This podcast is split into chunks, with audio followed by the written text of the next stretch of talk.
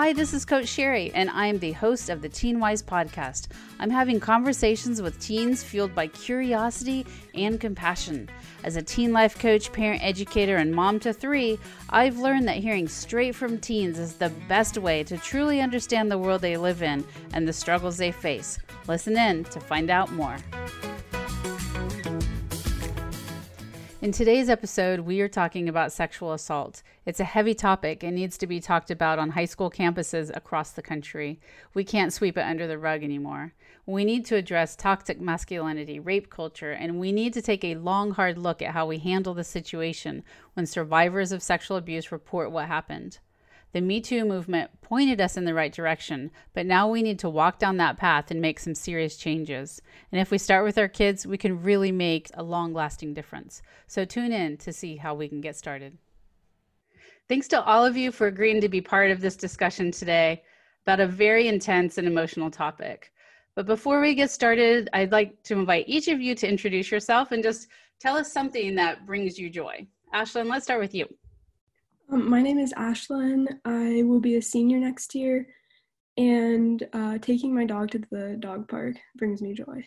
Oh, yeah. And it's open again, right? So you can actually go. Yeah. Excellent. Isabel? Uh, my name is Isabel, and I will be a senior next year. One thing that brings me joy is reading outside in the sun. And right now, it's like the perfect weather for that, isn't it? And Jackie, how about you? My name's Jackie. I'm going to be a senior next year, and something that brings me joy is hanging out with my dogs. All right, and Nathan, how about you? I'm Nathan, and something that brings me joy is doing dance choreographies. Okay, so we've got an intense topic we're talking about, and it's amazing that all of you are willing to kind of jump on and be vulnerable and talk about this, but it's something that we're kind of sweeping under the rug in our communities and especially in high school. So um, let's really dive in and start start talking about this stuff. So Ashlyn, I'd love to start with you. You started a chapter of an organization here called Safer. What does that stand for, and why was this something that you felt was needed in our community? I founded SAFER in April of 2019. We're called Students Advocating for Ending Rape. It started after I became aware that I was ignorant about the rape culture in my community and that I wanted to educate myself. And then that kind of developed into a passion for trying to educate others about rape culture. And it's important that you learn this stuff in middle school and high school, then you're more aware and you're able to create awareness in the community around you. So you mentioned rape culture, and that's a word that I hear thrown around a lot. That for the older generations, you didn't hear anything about that. So, rape culture, what does that exactly mean? How does it affect us? And how does it eventually culminate into these sexual assaults? I think when when I talk about rape culture, then I talk about the different facets of um, either social stigmas or just behaviors that can make rape more likely, and and then in the end make it harder for the survivor to to cope with the rape incident. So I'd love to hear from all of you some examples of rape culture. I think one very prominent example of rape culture is victim blaming and mm-hmm. it's something that I see very often because it basically reduces something that's super serious and detrimental to a dismissal or like kind of a joke, even sometimes. And so I think by taking these really serious, complex issues and then treating them as if they don't exist, that really hurts rape victims and it enables that rape culture. So the victim blaming is one key thing that you mentioned there. In the high schools, what does it look like and sound like um, this victim blaming? Yeah it's just kind of like offhanded remarks like oh she's asking for it or just like derogatory comments that paint rape victims as just like one type of person when really it can happen to anyone. So i think just simplifying this issue into something that's really harmful and detrimental is also part of rape culture is that oversimplification.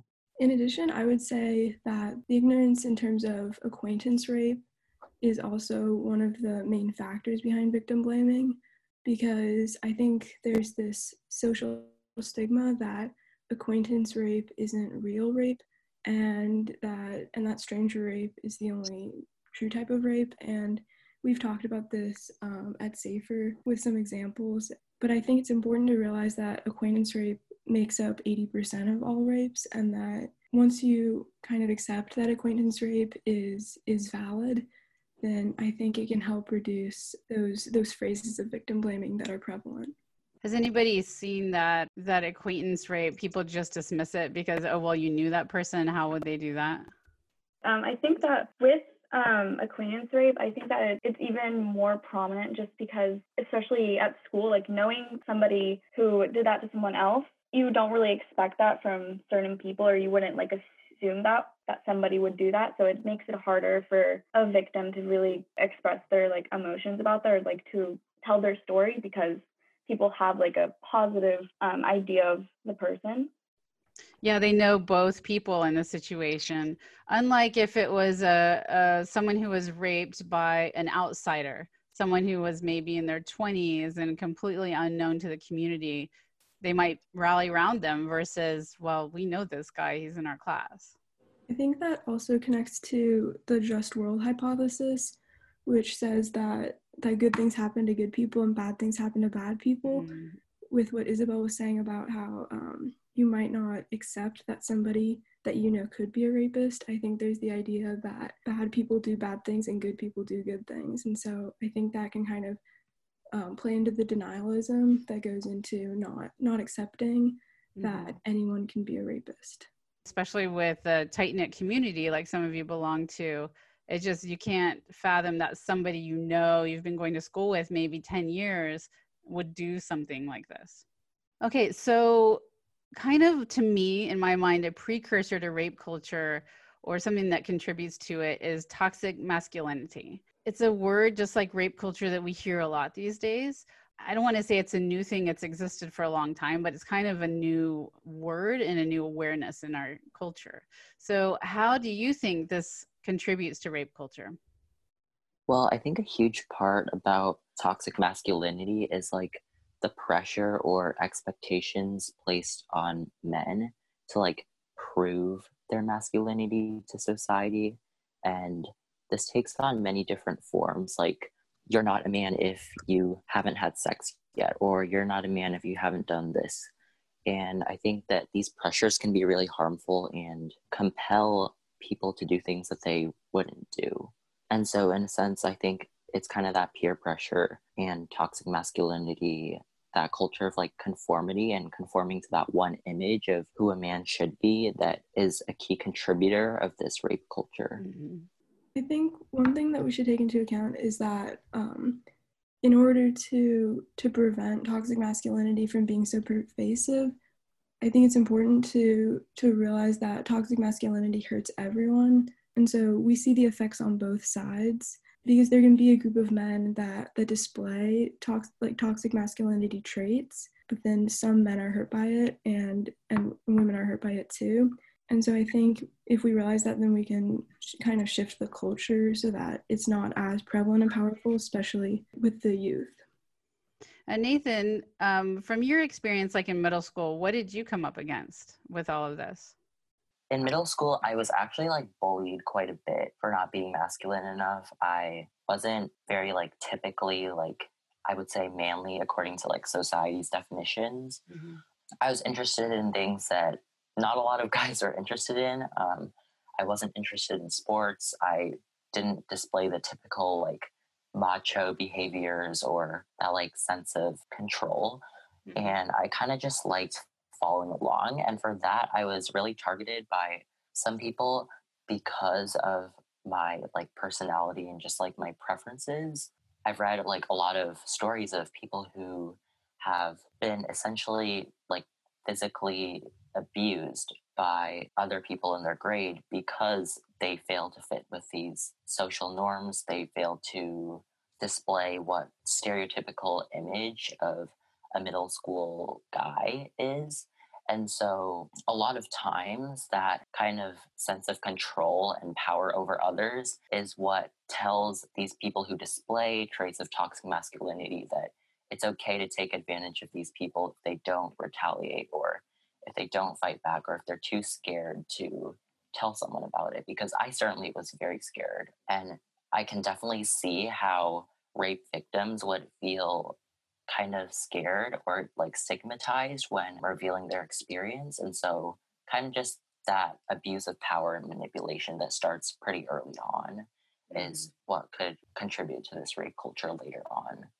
Right. So that bullying you mentioned, like having that control, really is kind of increasing their toxic masculinity.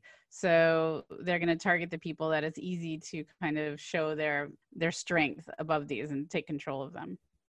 Did any of you in middle school have people ask you to send nudes, or did they send you nudes unsolicited, or even now in high school? For me, I think the first time that a guy asked me to send nudes was when I was in seventh grade. Mm-hmm. And when I wouldn't send them, he called me like a bitch or like stuff like that. And it's carried on through high school till now. And a lot of the time, like guys will send nudes without like saying anything first. And then, you know, it's like you don't want to open a Snapchat and see that. I think it happens a lot to guys and girls? That has happened to me a lot throughout the years. I think also just like Jackie, the same like age, I think 13 and 14. And at that time, we're really young. And obviously, I was not even aware what that was so young. So I think that just, it shapes you, I guess, just being, being like so exposed to that kind of language and being called like a tease or like slut or things that like you're obviously just for not for not even sending anything you're being called these words mm-hmm.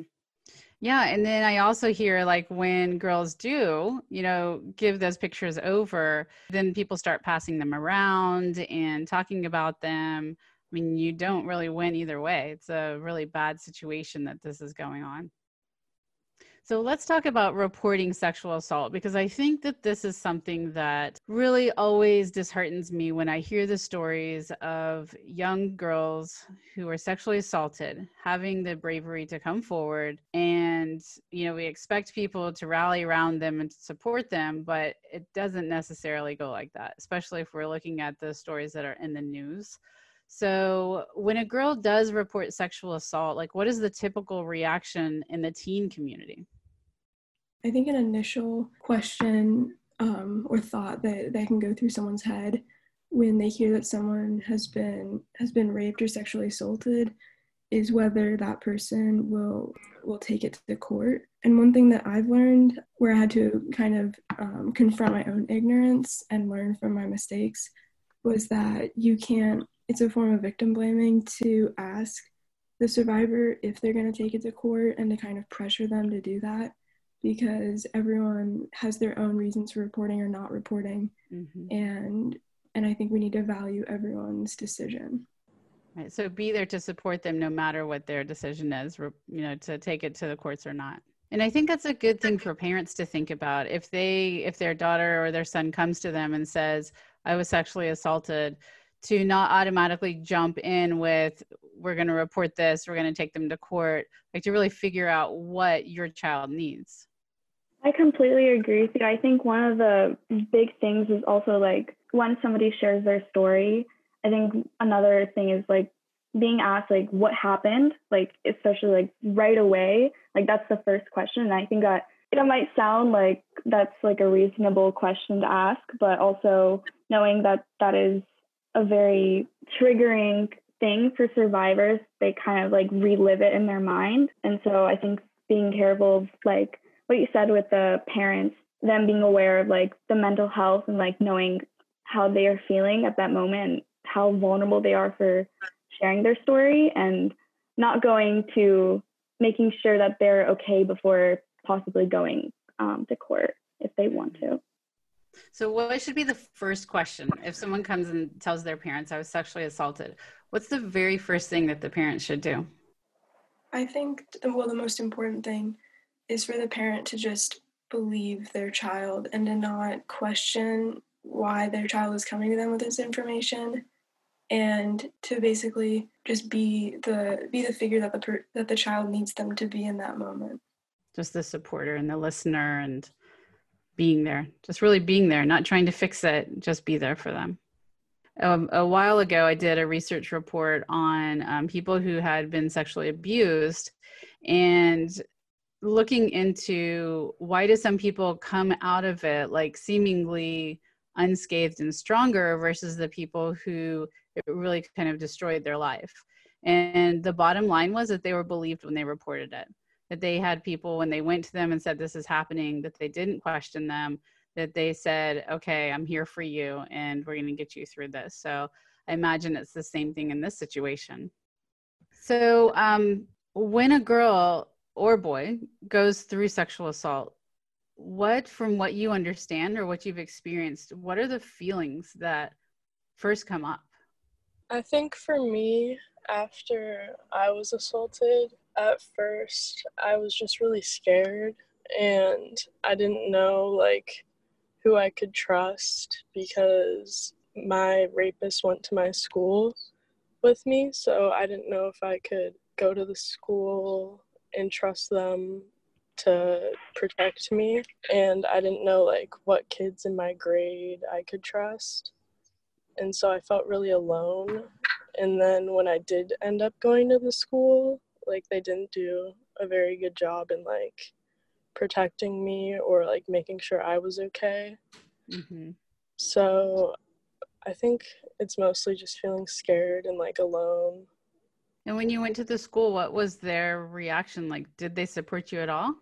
I went to tell my vice principal, and she told me that she would like support me and like treat me like she was my own kid and like keep me mm-hmm. safe. Mm-hmm. And then um, she didn't really do it, and neither did the school. They kind of protected more of my rapist and like his friends in the situation. And they were supposed to make like a safety plan for me and like allow me to like go to the office whenever I wanted to like get away from it because I had some of the kids in my classes. Mm-hmm. And you know, I would go to the office and then they'd like get mad at me and tell me to go to class and stuff. So I ended up leaving the school mm-hmm. a few months after. So I think that the schools, especially like from what I've seen and from what I've heard from people like around the plateau, need to like find a better way to protect victims and mm-hmm. like make better plans for it. So you mentioned that they were protecting the rapists more than you. What were they doing? Because to me, if they're doing that, that's directly making you feel more unsafe. Yeah. So I had a couple times where my rapist like came he wasn't supposed to get like near me he signed like a no contact agreement i think where he was supposed to stay like five feet away from me at all times and like he wasn't allowed to talk to me or look at me or his friends weren't allowed to talk to me, but there were a couple times where, like at lunch or in the hallway, he would come up to me and like scream in my face, or um, his friends would like purposely talk about me like really loud while I was around. Mm-hmm. And I would bring like my experiences to the principal, and she'd say, Oh, yeah, like we'll take care of it. And then he would never get in trouble. He never got like suspended or detention or anything.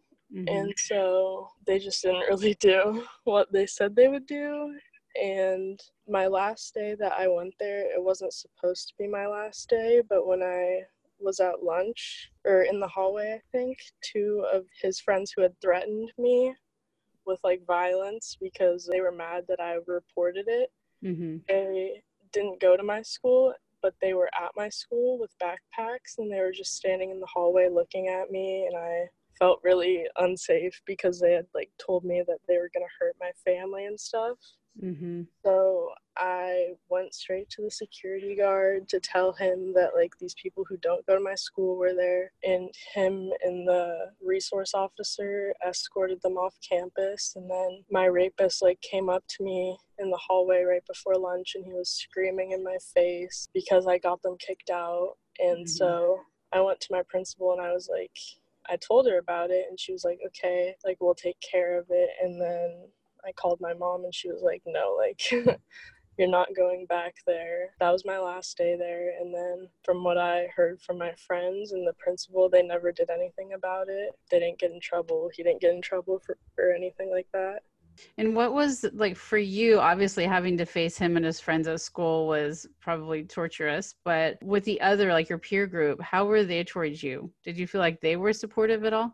Well, at first, I had a pretty good group of friends, but a lot of them were also friends with him. So after like I think the first week after people started finding out, I started noticing that the people who I thought were my friends were not, and they were more supportive of him. And after I told my principal, like she was a mandated reporter, so she had to tell the police. So then once it started going to the police, we were going to civil court to get a restraining order and a sexual assault protection order. And, you know, some of the parents of the kids who were at the party when I was assaulted were calling each other and like threatening each other and saying that like my mom was gonna sue them all if, if he was found guilty. So I lost a lot of friends after that. Mm. And I only talked to like two or three of the girls who I was with around that time still. So mm-hmm. it wasn't a very supportive community. I'm really sorry to hear that. And this is one reason I want to talk about this on this episode is because people need to really think about how they're supporting people. You know, we can talk about it all day and, you know, with the Me Too movement that that happened. But when it really comes up in our community, what are we doing to stand up for the reporters? Uh, one of the things I've heard is when these um, cases go to court, that they say the worst people to have on the jury are women.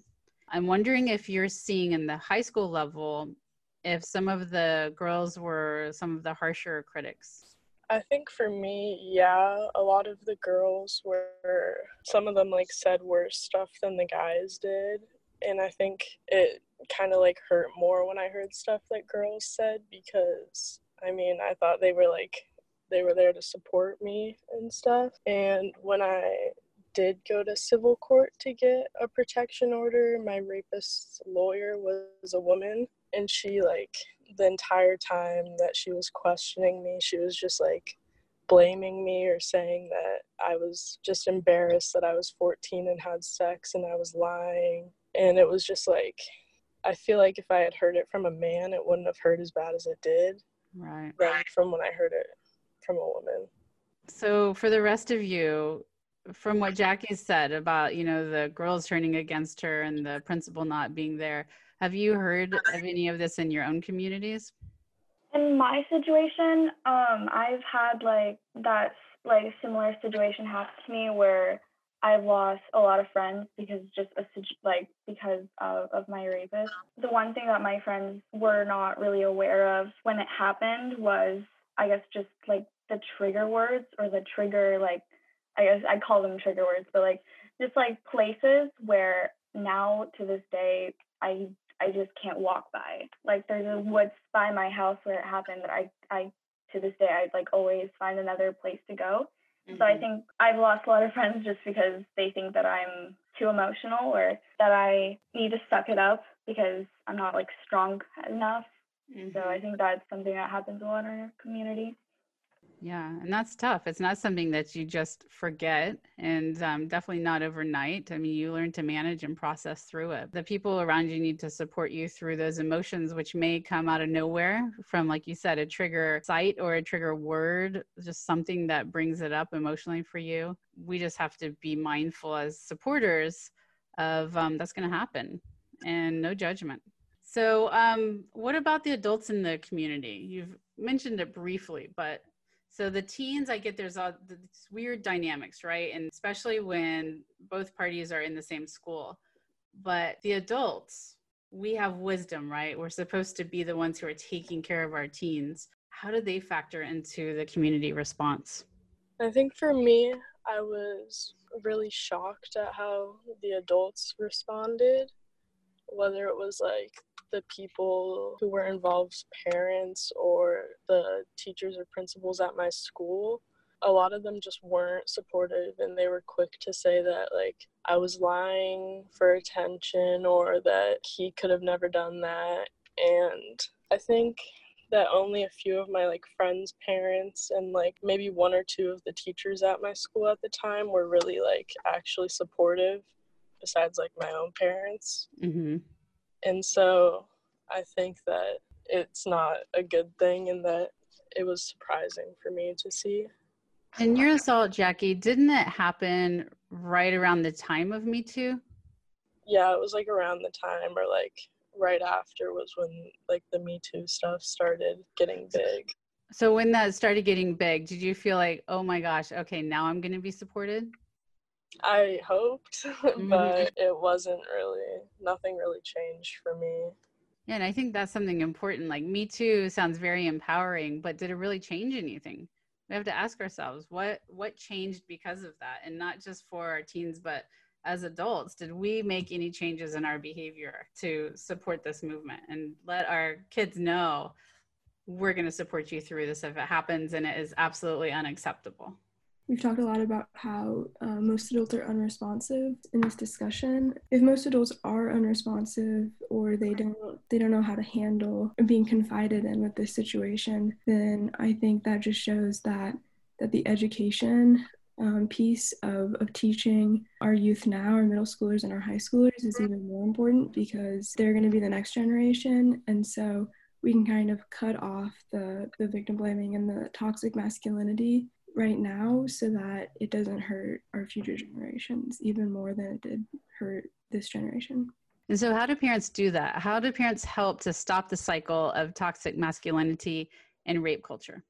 In terms of toxic masculinity, I think it's really important to teach, um, especially young boys, that they don't need to try to achieve the unattainable standards that society can set in terms of physical strength or anything sexual and that whatever whatever standards they can get to that's enough and that they don't need to they don't need to have these expectations because that's really when toxic masculinity is cultivated and then another factor is also consent and teaching that from from a really young age and not expecting that kids will learn it in high school because by then it's too late in a lot of cases mm-hmm.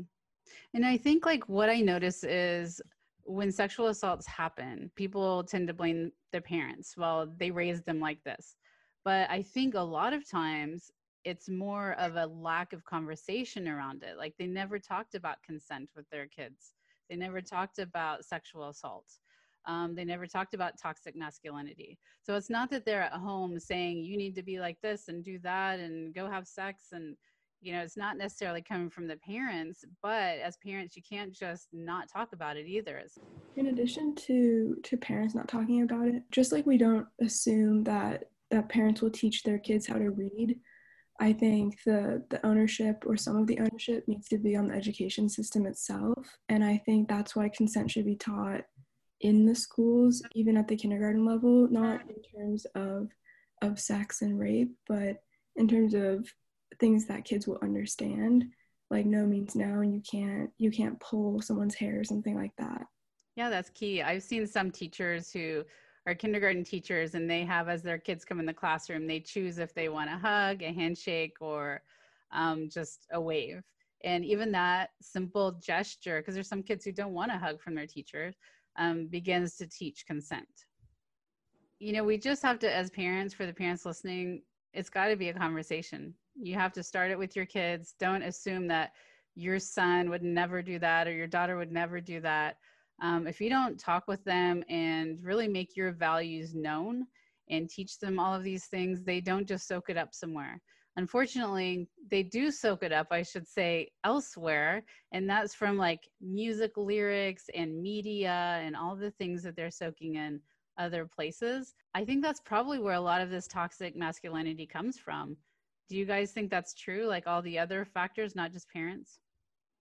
I definitely think that yeah this toxic masculinity is definitely romanticized like in certain movies or tv shows sometimes in books too. And i think this emphasis on like masculinity versus femininity is really like kind of emphasized even like in high school curriculum. Like we kind of learn what masculine traits are what feminine traits are and we kind of discuss those two issues.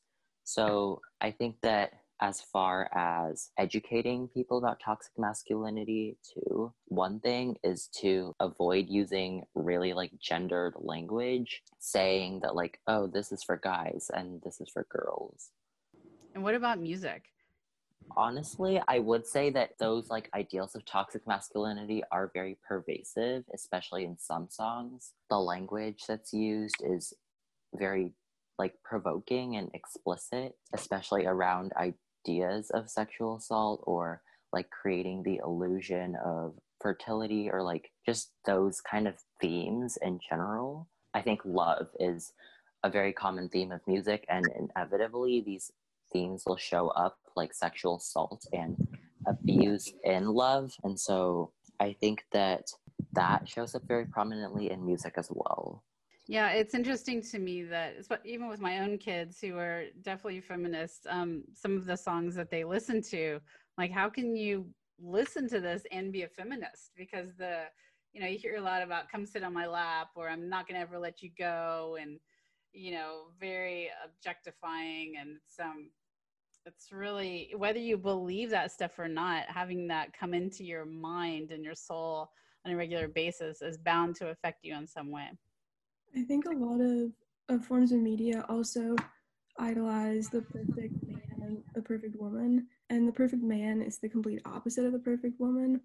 And so while the perfect man is is sexually aggressive, you think of the perfect woman as as sexually submissive. And so this kind of creates um, the idea that that one is superior to the other, and in this case, it would be the perfect man is superior to the to the woman. Mm-hmm. And so I think just seeking out those forms of media that do promote the perfect man and woman and then recognizing that and teaching your kids to recognize that, I think it's important. As a parent, instead of having my kids turn off the music, I just talk about it, you know, let it start a discussion. And um, wow, I'm noticing this, or that's not cool that he's saying that. Because uh, I know a lot of parents will just say turn it off, but they're going to listen to it elsewhere. So I think we need to be mindful and have those discussions. Okay, so let's end on this note. If there is a teen who's listening to this who has been sexually assaulted, what would each of you like to say to that person? I think that I would say that it's scary and like you may feel alone, but it does get better and it does get easier and that they'll be okay and to just find people around them who will support them and help them through it and to grow from it. And that i mean they're just not alone. And jackie with what you've gone through would you tell these people like report it to the police and take it to court? And i know it's everybody has their own personal um, story and decision but what would you say I mean, for me and in my situation, it's been three years and I'm still waiting for like to go to trial and for all that stuff to still happen. So I think in every situation it's different, but the justice system is unfortunately not really like in favor or like not really good at protecting victims through it or getting justice, especially if you're a minor. So I think just talk to people around you who may know something or go and talk to a victim advocate because they've really helped me figure out what's best for me in my situation. And I think, you know, we have to, if this is something that's happened to you and you're listening, um, your bravery is going to be your own story and your own path. For Jackie, it was taking it to court and talking to the school about it. For you, it might be not doing that and just leaning on the people around you for support. There's no right or wrong way to do it. It's um, what you have to do for yourself. And just know that don't be pushed into anything that um, isn't what you want because this is your journey and your path. Would anybody else like to say anything? I think I would say to to any survivors listening that what happened doesn't define you, and that's why it's so important that we use the word survivor instead of victim because when you use the word victim, then it implies that that's all that the person is. But I think there are ways for you to, to show or for you to just feel like that that's not all that you are. And I think that's important to recognize. Something that I wish that I was told was whatever happened, whatever happened, the clothes, either if you were intoxicated, anything, it doesn't define you and it's not your fault. I think so many people blame themselves, and it's really important to just not blame yourself for it. Yeah, there's a lot of shame and blame that come with it. And this is for um, survivors of any age, whether you're an eight year old or you're a 50 year old. We have to keep that in perspective. It wasn't the um, survivor's fault. And we can remember this as supporters too. But um, if it happens to you, it can be difficult to push those feelings aside. But I think that is such a key point, Isabel. Thank you for that. Nathan, would you like to say anything? Um, I definitely would like to say that it's not your fault too. It's never your fault. And also, I think just letting them know that you have support, you are valued, and things will get better. Thank you to all of you for lending your voice to this discussion and being so open and vulnerable. Um, your insight is invaluable. And to parents who are listening, we've got some work to do. We're so glad you joined us for this episode. Whether you are an adult or a teen, it's always amazing what we can learn just by listening. If you would like more information on TeenWise and the resources and programs available, we invite you to visit us at teenwiseseattle.com. If you're a parent in need of more support, join our Facebook group at TeenWise Parents. We hope to see you over there.